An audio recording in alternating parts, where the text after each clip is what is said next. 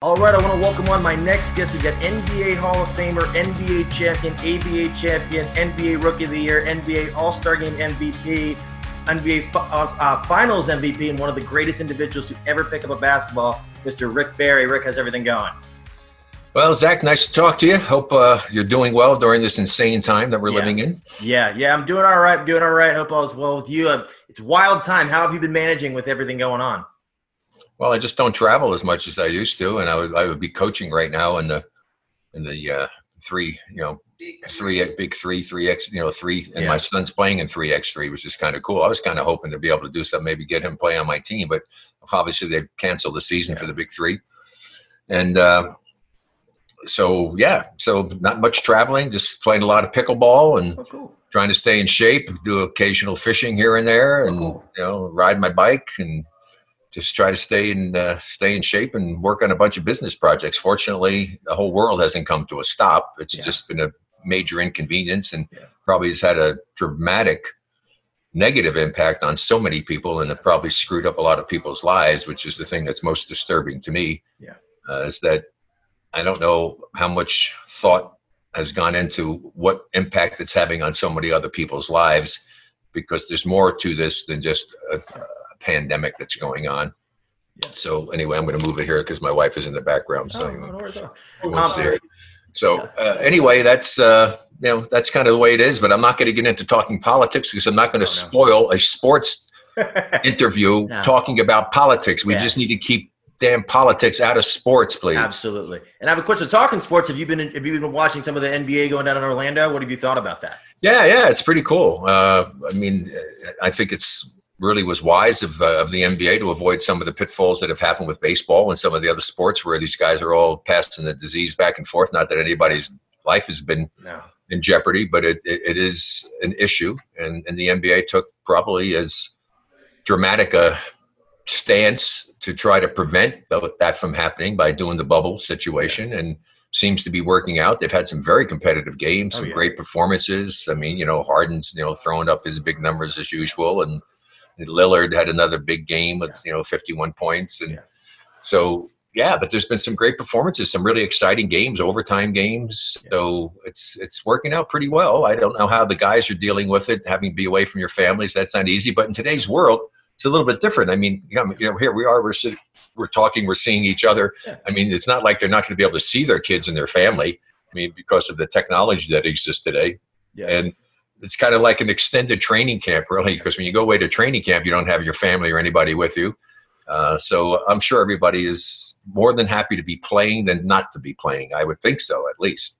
Is there anybody that really has been caught your attention? Like I did not expect him to be playing this well. No, I mean, I, I am just I think was, they were smart in having it so that they had some games to play to to play into the playoffs in, in order to give these players who haven't had a chance to have any kind of competitive uh, situation existing. And it's one thing if you had a chance even to go out and work out. I know that some guys I know have basketball courts or something in their houses and have access to it, but a lot of guys didn't have that. So this at least gives them a chance to get back, get on a court, get some competitiveness going, and fine tune their games a little bit to get ready for the playoffs. I think as this progresses, the quality of play is going to improve. Yeah, absolutely. It's been, it's been absolutely fantastic. I, I, I didn't think it was going to go this well, but it's been it's been incredible. Hasn't really been anything too out of the ordinary, but it's the game's been fantastic, super competitive. I think it's I don't know why they invited Washington, but it, other than that, it, it's great. no, but I wanted to ask you a little bit about your your early career. So, how did you end up at uh, University of Miami? Well, if you uh, were born and raised in New Jersey and you had a chance to go to Miami, it's a pretty simple decision to make. yeah, I, I, wanted to get out of the lousy winter weather. Uh, and of course, a lot of places is even worse than that. And I just wanted to get away from home. And I just think the Northeast is it's kind of like survival of the fittest. My, my wife affectionately calls it the East Coast edge because if you're not out there to protect yourself, somebody will walk all over you and stomp you into the ground. So uh, it, it, was nice to get away and, and, go down there. And the main reason was it wasn't number one to get away from the weather. Number one was to go someplace and play for a coach yeah. that I really wanted to play for, who was a, a, good person. I had a very difficult situation in high school with a coach who was kind of nuts. In fact, actually, years later, he was threatening to jump off a faculty building when he was working at a college. Uh, that's the kind of guy I had to deal with. And So that wasn't very much fun, and yeah. I almost quit basketball because of him. Oh, really? Never father, uh, my brother talked me into not doing that, saying, "Hey, you can get a scholarship, and you need to do it." Thank goodness they were able to convince me to yeah. to not give that up, and so I just was happy to go to a place that was an independent. I knew that I travel around, get a chance to see the country because they play games. We played up in the Northeast, we played wow. back in the Midwest, we played back in California. So I had a real good education in that regard. And we played a style of basketball that was so conducive for my game. It was pro basketball in college. Yeah. I mean, do you, do you realize, Zach, that back then in 1964, 65 season, in fact, actually from my both my junior and senior year, we averaged like 98, 99 points a game with, with no, no three point that's shot. incredible. That's ins- yeah. it's amazing. I, I, I, some of the games like even back when you played, I, I think they shoot way too many threes now. I, I think it's all right a little bit, but like when it's, especially you're talking about Harden, just, just enough, enough. Take it to the rack. Come on. No, but um. So speaking of that, so I saw your senior year. You put put on a show. Um, what what kind of clicked for you? What's that? Your senior year, I saw you. You averaged like 37, 37. I led the league. I, yeah, I led the country in scoring in my senior year, and uh, averaged like thirty six points a game, wow. something like that. And and that's pretty remarkable considering I had teammates. I had three team, four, probably four teammates, at least four teammates, that when they crossed half court, they thought they were in range. If we had really? the three point, if we had the three point shot, we would have scored 110 points a game, easy. I mean, easy. I had guys who could shoot the hell out of the basketball from distance. I mean, Rick Jones Rich Jones, uh, Junior G, Wayne Beckner, and uh, Louis Dampier's cousin John Dampier. I mean, these guys. In fact, in, until recent years, I had never seen anybody be as accurate and as deadly a jump shot from distance as John Dampier had my teammate for one season. That he hurt his knee early in the season, unfortunately. Mm. But man, oh man, could he he could shoot a jump shot from distance. Yeah. He was unbelievable. And then then Rick uh, Rick Jones and, and Junior G also were great, and so was Wayne Beckner, my other teammate. They are great shooters. That's awesome. Um, is it true that in '65 the Warriors had the top two picks? It's the only year that in the NBA, in the history of the NBA, that they took the last teams, last place teams in the Eastern and Western Conference, flipped a coin, and the winners got to pick first and fourth, and the losers picked second and third. They've never done it before. The Knicks won the coin flip, and they got first and fourth. They took Bill Bradley, and then they took Dave Stallworth from Wichita State, and the Warriors got second and third. I still to this day don't know definitively of whether they actually said my name before Fred Hetzel or or Fred Hetzel's name before mine, but it really was irrelevant because they had two picks. So, but if they had only one pick, I, I don't know if they would have chosen me over Fred. I, I don't know. That's wild. That's wild. Did you have a feeling they were looking at you? Oh yeah, I knew that they were looking at me. Uh, I, I knew that that I was projected to be a you know a top pick. Yeah. Um, and I never forgave the Knicks for not taking me wow. because I was born in New Jersey. That oh, was wow. my team. I grew up watching the Knicks, and um, the fact that the owner of the team, when they was asked why they didn't draft me, he said that uh, that I was too skinny and flaky. And I said, well, he might be right, but I could play. I mean, yeah. you know, and so I, I, think they made a mistake in that regard, but that's okay. So I had a lot of big games against the Knicks. I'm not a vindictive person, but I also am like an elephant. I don't forget. cool. And then, do you, do you think the pro style you played at Miami helped you adjust easier to the game, NBA game? Oh, without question. I mean, it's actually easier for me to play in the NBA. Wow, that's wild. That's but the reason being, in college, the, entire the other team's entire defense was geared to try to stop me. So I played against box and ones, triangles and twos you know, it was double teamed a lot and still managed to score, you know, 30, 36 points That's or something a game. And um, so when I went to the pros, I said, this is unbelievable. I only got one guy guarding me. This is, this is, this is a piece of cake. That's why. Who, who, who is the best defender you ever went up against? guarding you? Well, the most the most uh, committed defender, I guess that's a good word to say. The most fanatical defender would be another word. Uh, was a guy that named of E.C. Coleman he was so intent on guarding me. I mean, to the point of actually being a detriment to his team because if you if you were standing, you're my teammate, and you're three feet away from me, and he's guarding me, and I have the ball, and you're open, and I throw it to you, you're getting a wide open shot. He's not leaving me. No, he's not leaving me. Trust me. He, he in fact, one time we were playing in the Superdome and against the Jazz when they were playing back there before they moved to Utah, and uh, they called a timeout. I was walking to the huddle, and, and EC was following me. I turned and said, "Hey, EC, I'm sorry, but you can't come to the huddle with me." That's. Did, did anybody tell him like, hey, you, you got to rotate a little bit? No, he was just totally, completely committed and dedicated to trying to shut me down. And that's why I always tell this so many times I hear people talking about it. They always are saying, and it really drives me nuts when it's a former player that's saying it on color commentary on basketball games in the yeah. NBA. Well, he's a lockdown defender. Trust me on this, Zach. It doesn't exist. No. There is no such thing as a lockdown defender. The greatest defensive player in the world is never going to lock down a great offensive player. Now, he may work, make you work harder to get what you get. And if you take two, three, four, five more shots than you normally take to get your average, he's actually done a good job. Yeah. But he's not locking you down. The only thing he's got to hope is that you just be having to have a bad night. I mean, that's you know, and that happens sometimes. Yeah, and I always was going to say like, oh, that defend that this defender really shut down LeBron. He only finished with 28. I'm like, what? no, no, no, no, no, it doesn't exist. I have a question. So you went from rookie of the year to All Star MVP. No, here, no, here. Well, I have to cut you off there because people right. do this all the time. They always say, "Yeah, yeah, his rookie, yeah, his rookie year. He was rookie of the year." Wait a second, rookie of the year is one thing. I was first team All Pro as all a rookie. okay, which is a little bit more impressive than just rookie of the year. That's true. so I mean, I, and I take pride in that. I mean, and the reason being is because of the way I played in Miami. I mean, I played four years of NBA style basketball up and down the court, fast break, man to man defense. So I was I had four years of training to go into the NBA. That's one of the reasons why it's very rare that you see a rookie come in and accomplish what I accomplished. Because first of all, guys aren't in school for four years anymore if they're any good. No. And they don't play a style of basketball no. that teaches you how to play the game that way. And so I had a tremendous advantage in that regard. And was very fortunate to to have some great coaches, starting with my dad and my brother who helped me so much, and then cool my college coach Bruce Hale, who was terrific, and you got to be lucky. You got to you got to be lucky to get the people to teach you. My father was most responsible because my father was a semi-pro player and coach. And my father laid the foundation to build on. You have to have a found big foundation yeah. Yeah. in order to build a skyscraper. Yeah. And if you go up to a certain height without a good foundation, what happens? The building will topple over. Yeah. yeah. And so it's the same in anything you do in life. When I tell kids, when I talk to them, find something you love, have a passion for learn as much about it as you can because what you're doing is you're laying the foundation that you now can build on.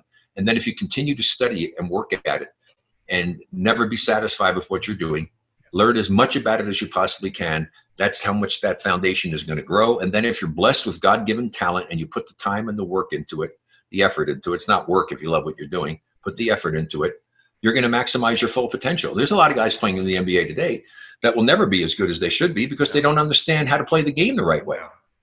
Yeah, so, some of the guys you see that's just taking taking games off here, there. They're not into it. Maybe they're only in it if they're down. Or eh, eh, Embiid's the one really comes to my mind. He's not. You never. He's never really hundred percent there. You see flashes, but it's it's it's true what you're saying. Then so I have a question. So after that rookie season, what was your goal in year two? My goal is to win a championship. That's all it's about. It's not about individual goals. Yeah. I mean, it's not an individual sport, it's a team sport.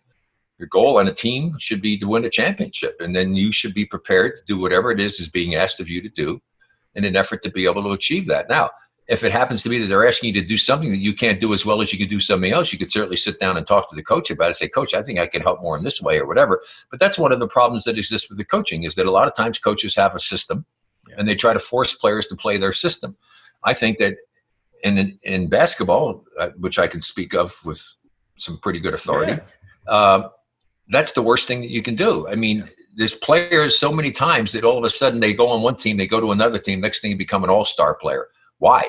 Not because all of a sudden he learned how to play, because he went to vote for a coach that let him play the way he's capable of playing, so you can utilize his talent to its fullest. And he winds up doing what he should have been doing on the other team, but the other coach never took advantage of that. And so you have to adjust, I think. You can have a philosophy defensively. Yeah. And even there, you have to be careful because you can't go and run a pressing defense yeah. if you don't have guys who understand how to do it properly. You have to have people who know how to do what you want them to do in the right manner. And offensively, I may I could probably adjust to any offense. I did that with the Rockets when I went there and gave up what I usually did in order to fit in with them and try to help them win. And I think as a player, you should be willing to do that. But was that the smartest thing to do? I don't think so. I, I, think our team would have been better if I had been allowed to do some of the things I was capable of doing, which I wasn't. And and that happens a lot of times to players. And so I think offensively, you need to put in a system that utilizes the skill and talents of your players in the most efficient manner possible, and then play together as a team. And number one and for, first and foremost is to make a commitment to being a really top defensive team from a team standpoint do you think now the teams have really just kind of abandoned like most teams you're not you don't even see them trying that hard?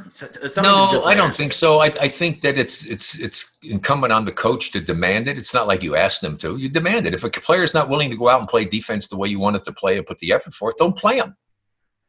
I mean he should have the authority to do that. And that's one of the key elements is that a coach has got that win the it shouldn't even be approval, but I guess it is approval. But he, he has got to establish a relationship with his star player. Yeah. He's got to get his star player to buy into what they're trying to do and get him to be the focal point of the team concept. And if you can't have that relationship with your star player, you have no chance of really being successful because it's critical to have your star player buying into what you're trying to do as a team. Yeah. Yeah, I have a question. So in year year three, you guys went up to the finals, played against Philly. What what was really that was year two.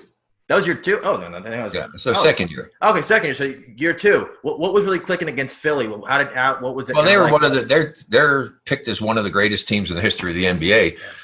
Uh, they had Wilt Chamberlain and Luke Jackson and Billy Cunningham and Larry Costello and Hal Greer and Matty Guokas and Wally Jones and Chet Walker. I mean, they had a lot of great players. and yeah uh, we came within two plays, two pick and roll plays involving Nate Thurmond and myself and Wilt Chamberlain.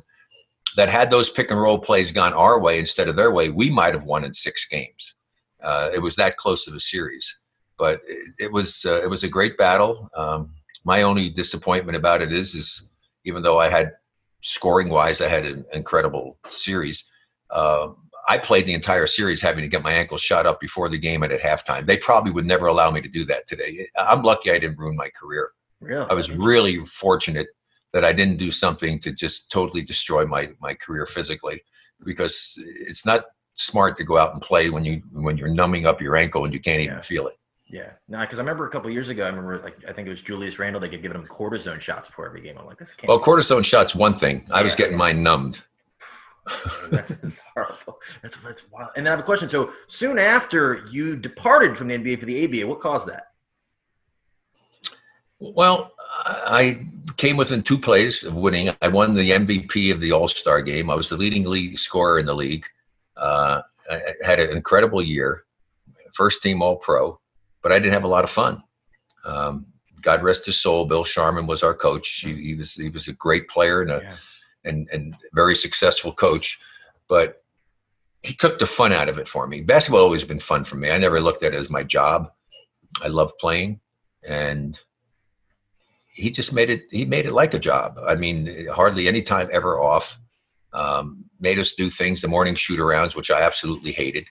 Um, the travel when we were back there, we we get done with the game, you go out get something to eat with your eight dollars a day per diem, driving cars, not you know not buses, telling taking you everywhere and get up and the, take the first commercial flight out the next morning. Maybe you get three, four hours of sleep to fly to the next city and play a game the next night. You know, I mean, it, it just was a different world entirely. And I just needed to get a little more sleep. I was playing 40 something minutes a game. Nowadays, the majority of players don't play more than 36 minutes a game. And and so here we go. I came and had all that stuff going for us, and it wasn't a lot of fun in, in that regard. And even though I enjoyed the success that we had, and basketball had always been fun. So I had an opportunity to go and possibly go play for my college coach, who was my father-in-law at the time. And so I looked into the situation and I said, okay, here's the situation. Give me your best offer. I'm going back to the Warriors. I'm going to tell them to give me the, my, their best offer. And if your offer is better than theirs, I'll come play for you. And, and uh, as it turned out, the Warriors didn't think I would ever leave. And so they didn't give me an offer that they came out in the paper and said they lowballed me and they opened up the door for me to go and do what I was looking forward to do, just to have the opportunity to have fun again playing the game. And so uh, I didn't do it to try to be a trailblazer. It turned out that I was because it was Curt Flood before Curt Flood challenged the reserve clause and basically opened up the floodgates for all the players to have a chance to play out their options and have the salary start escalating. So. Uh, you know, and as it turned out, I didn't even get to play for my father-in-law because they actually brought in Alex Hannum, who was my coach in my rookie year that I really enjoyed playing for. So life is strange, a lot of twists and turns, and you just make the most of it. And I don't live in the past. I don't look back on things. And I've been asked many times if you had to do it over again, would you do it? And I said, well, I probably wouldn't, but only on the one proviso that I could be where I am today with the wife that I have, my son that I have, another son, the friends that I have. And if I knew that I could stay with the Warriors and still be where I am today with all of that, I would I would stay. Interesting. And I have a question. I saw that they didn't let you play your rookie year with the. No, I played my rookie. I had to sit out when I when I switched to go over after my first two years. I had to sit out a year, and so I I, yeah. I sat out my option, and that never got resolved in the courtroom. Uh, it was crazy because the judge got sick, and so that never did get reserve, resolved. But uh, I sat out a year, and I played for my good friend Johnny Holliday, who's godfather to my oldest son Scooter. I was actually talking to him a couple weeks ago. Johnny Holliday, huh? who's in DC. Yeah, yeah, that's yeah, my guy. He, yeah, Johnny is my friend of over he's, fifty years. He's he was incredible. The, he, jockey of the year when he was back out there at KYA KYA Radio. And so I played for the KYA Radio Wonders. I played point guard, and I would feed Johnny and give him about thirty shots a game. That's wild. No, yeah, I was talking a couple weeks ago because I know he was on vacation. I was talking to him. He was telling me about his like whole career and everything, and he was telling me about all the stuff he did with Washington and he's doing the Terps now, and just a little bit of oh, everything. Oh no, we played against the high school. We we would go and during that season, I went out. We played all these high school faculties and other people to try to raise money for him. And oh, cool. They were called the KYA Radio Wonders. That's incredible. I never knew that. That's wild. And then so, and then after they let you play, you kind of got in a role. What was that like when they finally said when you finally suited up? Well, unfortunately, I got hurt. I, yeah. I, went to play for the Oaks after I sat out the year, and then uh, led the league in scoring. But I, I injured my knee, and um, and missed the playoffs actually. So I didn't get to play in the finals and the playoffs. And that we did win the championship. Had some great players on that team. And, uh, Larry Brown, Doug Moe are part of that team, and a lot of uh, a lot of really good people on that team. Uh, Warren Armstrong, who was on that team, who became Warren Jabali had another guard that, oh my God, it's so sharp. Henry Logan, if he hadn't gotten hurt, man, I'll tell you, this guy, I had never seen a player do what he did. You talk about ball handling, the way guys do it now through the legs, do all that stuff. He could run up and down the court blindfolded doing that stuff. He was amazing, and he could jump and shoot. Just a great, great young young man. And then he hurt his knee, and his career was over. It's such a shame. He's from Asheville, North Carolina. I got to see him at the 50th reunion of the ABA. It was really nice to see Henry. But what a what a shame. What a shame that he he didn't stay healthy. He he would have been a great great pro basketball player. And then of course Warren was a heck of a player himself. He's no longer with us now. But yeah, it was a, it was a great experience. And uh, and and then after that, uh, the team got sold and and moved to Washington D.C. And I didn't feel that I had to go. I had a verbal agreement, but I didn't have it in, in written down. And my attorney had told me you need to put this on paper. And because of that, I, I, had to go. I honored my contract. I had signed a deal to go back to the Warriors if I was legally able to do so, but that case never got heard.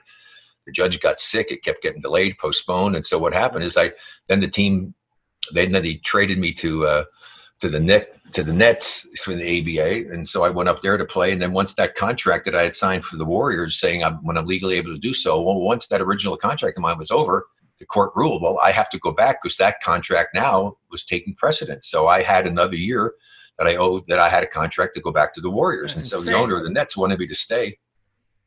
And uh, and he said, Well, just sit out, I'll pay you. I said, No, no, I already sat out one year of my career. I'm not sitting out another one. I, and so and I told the Warriors, look, if I'm coming back, I, am not going to come back and just do one year. If you're going to do that, you got to extend my contract, which they did. I have, and, uh, I have a question. When you guys moved to DC, where where did you play? Uline Arena. Where's that? It's just a, in, in, a in a difficult part of town. Yeah. I used to pay, I, I paid somebody to watch my car so it wouldn't get stolen. Is it near near RFK? Was it near RFK? I, I, I know RFK didn't even exist back then. Uh, oh, wow. So no, it was Uline Arena. It was a rat hole and uh, yeah, like I say, I I had a guy that I met over there, and actually I paid somebody to watch my car, so That's it would incredible. be there after the game. That's incredible. That's wild. And then so um, going back to the Warriors, what what was that like? Were you just kind of was there any bad blood, well, or were you I, ready to go? I love the Warriors. It was a very emotional thing for me to have to leave them. It was kind of like going back home. I loved the owner of the team. was a great man. He he. Uh, treated me like like a son, and uh, you know he actually hung my jersey on the back of his door, said we're going to get him back someday. And you know, as it turned out, I was able to go back there, and then within cool. two seasons, we wind up winning winning the first championship that the team had ever won in the in the Bay Area. And everything in life happens for a reason, and you just yeah. make the most of it. And like you say, you play the cards that you're dealt.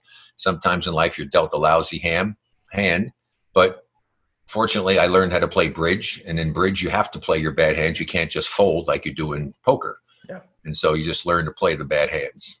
And speaking of that 75 title, so my, my, father grew up in the DC area, and he asked me to ask you this. He said, "The Bullets were the best team in basketball year. You guys blanked them. How did you do that?" Well, because they weren't the best team in basketball, obviously. regular season, regular season. Well, in the regular season, they had the best record, but yeah, the thing is, fair. they weren't the best team in basketball because you're only the best team if you win the championship. And so, I think they were overconfident. Um, I got a big kick out of the fact that they had said that you know there, there's no way they can win because you know again Riordan can handle Barry, and I'm going wait a second. I'm taller than he is. I'm faster than he is. How is he going to handle me? And and they looked at the stats and saw you know what I did scoring wise and stuff. I, mean, I think we played them four times, and it was three one that they won. One of them was a very close game, but they won three out of four. Uh, one of the games I had I just had a bad shooting game. I didn't shoot the ball well. Another game I probably shouldn't have played. I was hurt and I played anyway, and didn't have a particularly good game. And I I said, wow, these guys they could be in trouble because they're not they're really not better than we are. Hmm. And obviously we proved that that was the case, and, and, it's the biggest upset in the history of the NBA Finals yeah. by bar none. That's wild. And it, it never gets credit. That's probably the most over in the three major sports in our country. It's probably the most overlooked accomplishment by any team in the history of our sports. Wow. Think about it. Yeah. They say, "Oh, oh, the Jets went in the Super." No, no, the Jets were picked to be a great team in the in the NFL and the AFL. Yep. I mean, so it was just an upset that they thought Green Bay was going to beat them, but it wasn't like they were a team that was a lousy team in the AFL that went on to go go to the Super Bowl and and, and win. No, not only that, we weren't even supposed to be a playoff team. So we win our we win our, our conference. Then we're supposed to get you know beaten by by Chicago that everybody picked and everything, and we wind up winning that. And then we said biggest mismatch in the history of the NBA Finals. It's going to be a sweep, and we swept the team that's supposed to sweep us. It doesn't get any more dramatic than that. There's nothing in any sport in baseball, um, well, the main sports, baseball, football, basketball, that has ever happened. And yet nobody wrote about it. We didn't make the cover of Sports Illustrated. We didn't really? get invited to the White. We didn't get on the cover of Sports Illustrated. We didn't get invited to the White House. Nobody's done any documentary about us and everything. It's one of the most overlooked accomplishments in sports history in the United States of America. That's incredible. And then so I have a question. So when the Warriors, their recent success, did that shine any light on your your teams back then, or not really? Well, no. People just talked about. It. I mean, the first championship in 40 years. It took 40 years for them to yeah. win another championship. Yeah. That's but uh, but it's still. I mean, it's just it's inexcusable. I feel badly because I mean I got recognition because I was the MVP of the of the championship series, what have you. But my teammates didn't get the credit they deserved. I mean, it's crazy. You, you look at some of the documentaries that they've done over the years about things that have happened and everything. This is a great story. Yeah. And yet nobody nobody ever wrote about it. Nobody did anything. No no no documentary. Nothing at all whatsoever. It, it's it's really sad, and I feel badly because my teammates were awesome. It wouldn't have happened without them. And it's a great story to show you what can happen when a team comes together. I mean, there were some great stories about that and what took place. And I, don't understand it. I really, truly don't. It's it's really sad. That's crazy, man. Hopefully, do something about it. That's that's yeah. That's I think that's so bizarre, especially with not much recognition, but not going to the White House or Sports Illustrated. Wasn't that like common? Common. Nothing. We nothing. There were any because there, there is no way when we just because we won a game, nobody figured the game was going to be over in four, even though we won the first game you know, and then even come home to second. So, uh, yeah, like I said, no Sports Illustrated cover. That's incredible. No, no invitation to the White House. I mean, it just it was crazy. I mean, it was.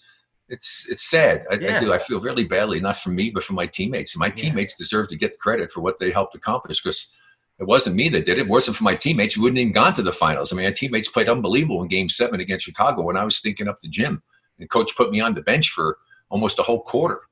That's incredible. That's one I never knew that. That's really interesting. And then I saw that you you went to Houston after your time um, in the Bay Area. What what appealed to you about that team? Well, nothing really appealed to me. I really wanted to stay. I, I, I did it because of principle. I didn't want to leave the Bay Area. Why would I want to do that? And then, and so, uh, unfortunately, I mean, I had an offer, and the Rockets gave me an offer, and I went in to sit down and talk to the general manager at the time, Scotty Stirling, who used to be with the used to be with the uh, Oakland Oakland Raiders, and I remember sitting in there. Uh, Franklin Mieuli, the owner, was off cruising around on his sailboat, and uh, I, I remember him saying to me, "Rick, I can't believe that you're going to blow this deal over fifteen thousand dollars." I said, "Scotty, I think you got it backwards. I can't believe that you're willing to let me go over fifteen thousand dollars." and so he didn't come up with the money, the fifteen thousand, and it became a matter of pride and principle to me. I mean, this is ridiculous. How could I?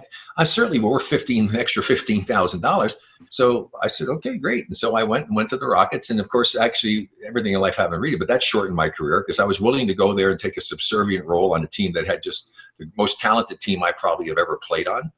Yeah. Two other Hall of Famers are on there, and another great player, and Mike Newlin, and then Rudy Tomjanovich. I mean, it was it was a hell of a team, and and I was willing to take that role. It, it was, uh, yeah, it was crazy. I mean, it was absolutely crazy. And so I wound up shortening my career because everybody said, "Oh, he can't play." And then to show you how things change in in the world, that was 1980. After the 1979-80 season, the NBA to save money cut the rosters from 12 to 11 to save money. Otherwise, I would have gone and been. I would have played for the Boston Celtics. I would have going to go. I was going to Boston. Really? And they came out with cutting the rosters back to 11, and Boston didn't want to do it because they only had 11 people. And you know, here I was 36 years old at the time, which I was in great shape and doing yeah. it. I actually had my knee scoped at the end of that season. I hadn't felt that good in 10 years, and I never played another professional basketball game. That's incredible. I, I, played that summer at my my camps up in up in uh, Northern California that I had for kids, and I used to scrimmage at halftime, and I had people like uh, Marques. Let me see, who was it? Yeah, it was Marques Johnson, and um, who's the other one? Uh, Walter Davis from the Suns came up as guests oh, guests for the camp and doing. And we would scrimmage at half, and we'd let the counselors play. I was killing those guys. I, I had not felt that good in ten years. My knee didn't have pain. I could do more things with it never played again, other than a tour that I went on with a bunch of retired guys after that. So it was crazy because, you know, people said, oh, Barry can't play, you know, because I averaged 12, 13 with the Rockets. Yeah. I'm going, what are you talking about? I said, I'm doing what the coach has asked me to do. We yeah. get back to that again. Yeah. I took a role. I was one of the top assist guys in the league playing it, playing in the, at the forward position.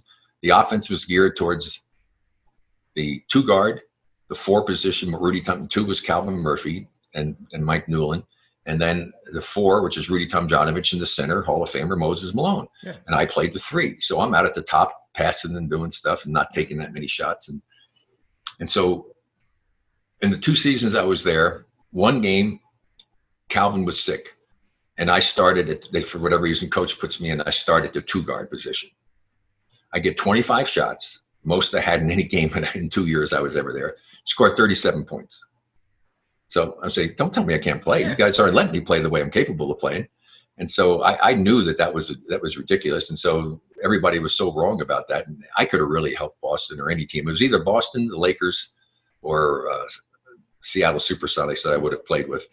And but I decided if I was going to do it, I'd go with Boston. You know, play playing back up to Bird, or sometimes on the same floor with Bird and that team. And so many other guys had done that. Yeah. I mean, Bill Walton, Scotty Wedman. Yeah. I mean, you go down a long list of players who wound up finishing a Tiny Archibald, finishing their career with the Celtics yeah. because they played the brand of basketball that I would flourish in. Pass it up the floor, unselfish, and that would have been an interesting experience. And uh, but uh, every, everything in life happens for a reason. It wasn't meant for me to go there. Yep and so be it. How many years do you think you had left?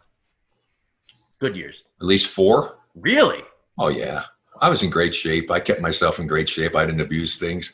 My knee felt good to this day. I'm still, you know, I could still do most things that I want to do. I mean, I would have been, you know, and I would have been playing limited minutes. I would have been playing 30, 30, 40 minutes a game. I probably would have been playing 20 something minutes a game at the most. And I mean, so yeah, it would have been easy for me to probably play and take care of myself probably could have played another four years. before I forget, how, how, did you get into the underhand free throw? I can't believe it's taken me this long to ask you that. Oh, that's my father. My father was a semi-pro player and coach, and he's the one that got me to do it. He shot that way, and thank God that he was relentless about it. And I actually got better. I mean, I went into the. I was never an 80% free throw shooter, and so the first year I did it in high school, when I was in high school, I shot over 80, and then I kept getting better. I was actually better in my last two years. My last two years I shot over my last six years when I made a change to my technique, which I wish I'd been smart enough to do earlier when I was shooting a lot of free throws in the game. And it's easier to shoot a high percentage when you shoot more free throws because if I miss one, I can still miss one and shoot not over 90% in one game. Because if I'm taking 12 and I miss one, I'm 11 for 12. That's pretty good. And so I couldn't, and so I, uh, I just kept getting better and better. My last six years with that new technique, I shot over 92%, which would be the highest of all time. Yeah. In my last two years, I shot over 94%. Wow. And so I only missed, in fact, Andre Drummond a few seasons ago for the Pistons missed 22 free throws in one game. 22 free throws in one game. My last two seasons, I missed nine and 10, total of 19 in two seasons. Unbelievable. It, t- today, if, if you took out, if you went out and shot 100, how many could you knock down? Well, I'd probably slip my wrist if I didn't make at least 80%. That's incredible. That's wild. And I saw so after I saw after your career, you kind of did uh, you kind of um, dabbled in some coaching and some broadcasting. What was interesting to you about that? Well, I studied that all the time to do that. I'm going to just tell my son that this is one of my boys calling me that I'm going to call him back. So, uh, so I I uh, I had already studied broadcasting when I was in. I would have had a major in uh, broadcasting, but you couldn't have a, a, you couldn't have a minor in in in school. I was in the business school, University of Miami, majored in marketing, and they didn't allow you to have a minor. But I had enough credits in radio, TV, film work, all of the electives that I took that I probably I could have had a major. I mean, I would have had a degree in radio, TV, wow. and film, and so I studied for that. It was always my goal to. That was my goal. I'm very one fortunate people that uh, you, you set goals for yourself in life, what you think are important. Mine was to become a professional athlete. I was first of all I wanted to be a baseball player, and then to change to basketball. So I made the, you know, I got to be a, and I said that I want to be a broadcaster because I saw Pat Summerall and Frank Gifford, football players back in the New York area, who all became who became broadcasters. I said, wow, that'd be cool. So I'm one of those very fortunate individuals who was able to achieve, you know, two of the goals that I set for myself. And That's I did awesome. broad, I've done broadcasting work for over 50 years. That's awesome. With a little time off without doing some other things, and so uh, I really enjoyed that. And and I didn't want to get pigeonholed as just a color analyst in basketball. So I did a lot of other sports. I did the World Frisbee Championships. I did all kinds of other different rodeo. I mean, whatever it may be. I consider myself a broadcaster, not a yeah. not a color analyst. I did play by play in basketball. That's incredible. Did color analyst in that did play by play. I, you know hosted the Calgary Stampede, uh, doing work with there with Larry Mahan, the Hall of Fame uh, rodeo cowboy, and and a whole bunch of other sports. And I really in, enjoyed that. I actually enjoyed that more than I did doing the basketball because in basketball, if you're a color analyst, especially, everybody's mad at you. And, you, and I knew I was doing a good job because everybody, when you go to each city in the playoffs, when you're doing it especially, the fans there think you're biased against yep. them. Yep. And it makes sense because that means that what? That I'm saying good things and bad things about both teams. The fans only hear they only hear the bad things I said about their team and the good things I said about the other team. And so they think I'm biased. And so I knew I was doing a good job when fans in both cities didn't think, you know, thought I was biased. So, and that's kind of the way it is. But when you do the other sports, man, everybody's there with open arms. They're thrilled to have you there. I mean, I did the World, I did the the Gold Cup in uh, in hydro racing. In fact, I started the show went 160 miles an hour in a hydroplane to open up a show. It was really cool. I mean, so I got to do so many really cool things. And when you do it for the other sports, as I say, they open you with welcome arms. They're just thrilled to have you there. They're getting their sport broadcast. This is awesome. You know, and I've done other stuff. I was co-hosting on some hunting shows for doing some bird hunting oh. for for uh, for pheasant and some other hunting shows for ducks and geese and and I do fishing. Cool. So yeah, I mean, so I'm very lucky. I mean, if you have something you love and have a passion for, that's what I tell kids. I said, find something you have a love and passion for. I told you about with building the yeah. foundation, but also you you never work for a living. If you're doing what you love to do, that's not work. No. I have a question. How, how did you get into podcasting? Well, I, I, got called by my one of my former producers when I did radio stuff for KNBR Radio. I was doing things in the San Francisco Bay Area for KNBR. I had a number of different uh, uh, different producers, and Cyrus Satchis, who was one of my producers, called me up uh, a year or so ago and said, "Would you be interested in doing a podcast?" And I said, "Well, I don't know. What do you think?" And he said, "Yeah, we're going to do something to talk about, focus on the Warriors, talk about the NBA." And I said, "Yeah, why not? To keep my hand in it and do some things." And so I agreed to it, and so we do a podcast. In fact, I think we got one scheduled this week. I think we've got George Karl. I think it's going to oh, be cool. a guest on it. Um, and so, you know, we don't haven't done it that often with all this craziness going on, obviously, yeah. but uh, it's fun. You know, I just I love the game. It's fun to talk about it, and it's kind of like falling off a log doing it when doing the podcast. Is sorry, nothing against you, but I mean that's you know you don't have to do a whole lot of preparation. Like when I was doing when I was doing sports radio back in, in San Francisco for KNBR, I was doing my my own show for three years. I did my own show for three hours a day. That wow. people don't understand. This isn't like I go and flip on a thing, put a headset on, and talk for three hours. Especially when you're doing it in an area that has so many different teams. I mean, yeah. I got to be able to talk about the Sharks. and I got to be able to talk about the colleges, about the pro teams. But it, it's it's a lot of time and effort. And, and what I'm proudest of is I still have the tapes of it. I had a national quality show with guests. I mean, the guests I had on, I, I'm very proud of what I was able to do there. I had Sandy Koufax on for an hour. Wow. Think about that. When have you even heard Sandy Koufax doing something? Okay, I had Willie Mays on my first show because I had to do an hour of. We did a charity auction and stuff, and so the first hour was still part of the auction and stuff, and then I had two hours afterwards. That was that was going to be my first show. I had my boyhood hero Willie Mays on for the full two hours. That's incredible. And I had Barry Bonds on after he set the home run record for three hours, all three hours of my show, and he divulged the fact that he had a death threat that nobody knew about during the course of that season. I mean, so I've had some pretty amazing, uh, uh, some amazing guests on my show, and very proud of that. Do you think Willie Mays was the one you were probably most starstruck by? What's that? Was Willie Mays the one you said you were most star probably most starstruck by?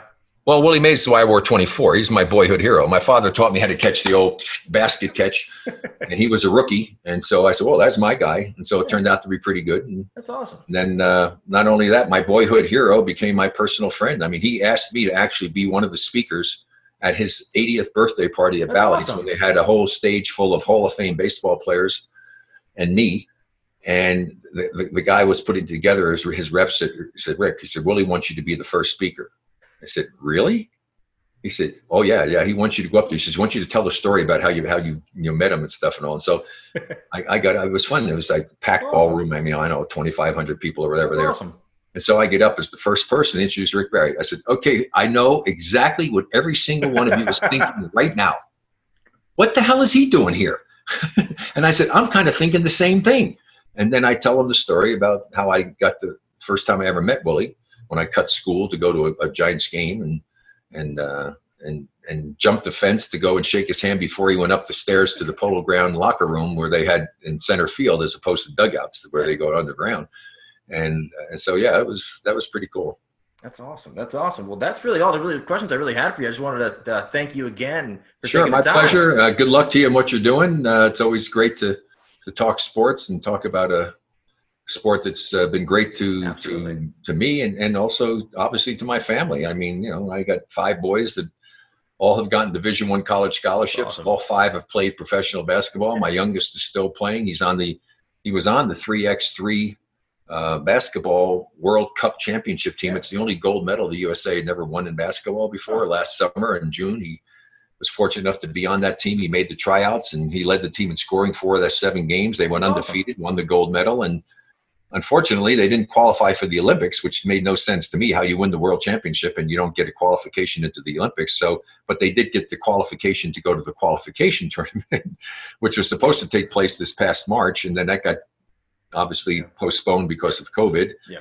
And so he try, had to try out again, and he tried out again and was chosen again to be on that team. And they were in the middle of actually training to go over to India for the qualifying tournament. So now that's next next May Wow. And hopefully they'll have a chance to go there and finish third or better. And if they do that, they'll qualify for the Olympics, and then he might have a chance to to be an Olympian, which would be which would be awesome. So Definitely. pretty unbelievable. I mean, uh, the odds on that, on having, I was hoping to have one kid that could play, you know, but to have all five of yeah, them, I mean, that's awesome. The odds on that are so freaking astronomical. It's just it's it's beyond comprehension. How do you yeah. know how you can figure that out? You know, have a father, have five sons and every one of them follow in his his career and his sport get division one college scholarships and all of them become professional players it's crazy yeah very blessed did you did you kind of lean them towards basketball or were you fine with them no all, see all you do as a parent and i tell other people when they ask me i said what you do as a parent is you expose your children to a variety of opportunities in life whether it be music see what they have an interest in whether it's yeah. music whether it's art whatever it may be sports provide the opportunity for them to do it let them experience it, and then let them determine which one really appeals to them, and then support them as much as you possibly can in that. And and don't now so much is so specialized, and they get them in so early, and they just they just overdo it. I mean, they burn these kids out at such an early age let them play in other sports let them do other things and then when they get into high school then you can kind of focus it if that's something you know let them then focus on that particular sport yeah. but just support them as much as you can but let them make the decision yeah. now you can influence them some because you expose them to them like i tried to discourage them from ever playing tackle football. And all of my four of my five boys all played one at least one season of tackle football. I didn't want them to, but I certainly didn't prevent them from doing it. I just didn't encourage it.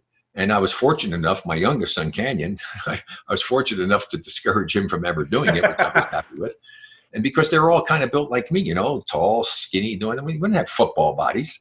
And so, although Canyon's been lifting weights and what they do now, I mean, even in basketball, he just be big and strong. he'd be a hell of a football player, but the hands he has and the, the quickness and stuff he has. But you know, so that's uh, that's what you need to do as a parent is just uh, encourage them and expose them to as many opportunities in life and and various different uh, activities, and then see what they like. Well, if Canyon's interested, I know that Washington needs a receiver more than anything in the world, so maybe they can give him a try or something because they their receiver core is not looking too hot this year. But but yeah, yeah I, well. Anyway, listen. All the best to you. I hope everything's good. God bless you and your uh, your your listeners or view. I don't know if this does this go on with uh, does this go on Zoom so they can see it? Oh no, so I'm gonna put put it on um, YouTube and I'll put it on. Yeah, but the, it's uh, just it's just the voice. Is it the oh. A voice and picture. Oh, it, it is. Okay, yeah, good. well, that's a good thing. I don't look all too too bad. Yeah. Yeah, yeah, anyway, yeah. yeah. So all the best to you people who are watching and tuning in here. I hope that your lives haven't been too disrupted by this COVID insanity, and hopefully we come back to some sense of normalcy here as quickly as possible. And come to our senses as far as all this crazy writing and everything yeah. else that's going on and doing things that make no sense whatsoever. But more than anything else, God bless all of you.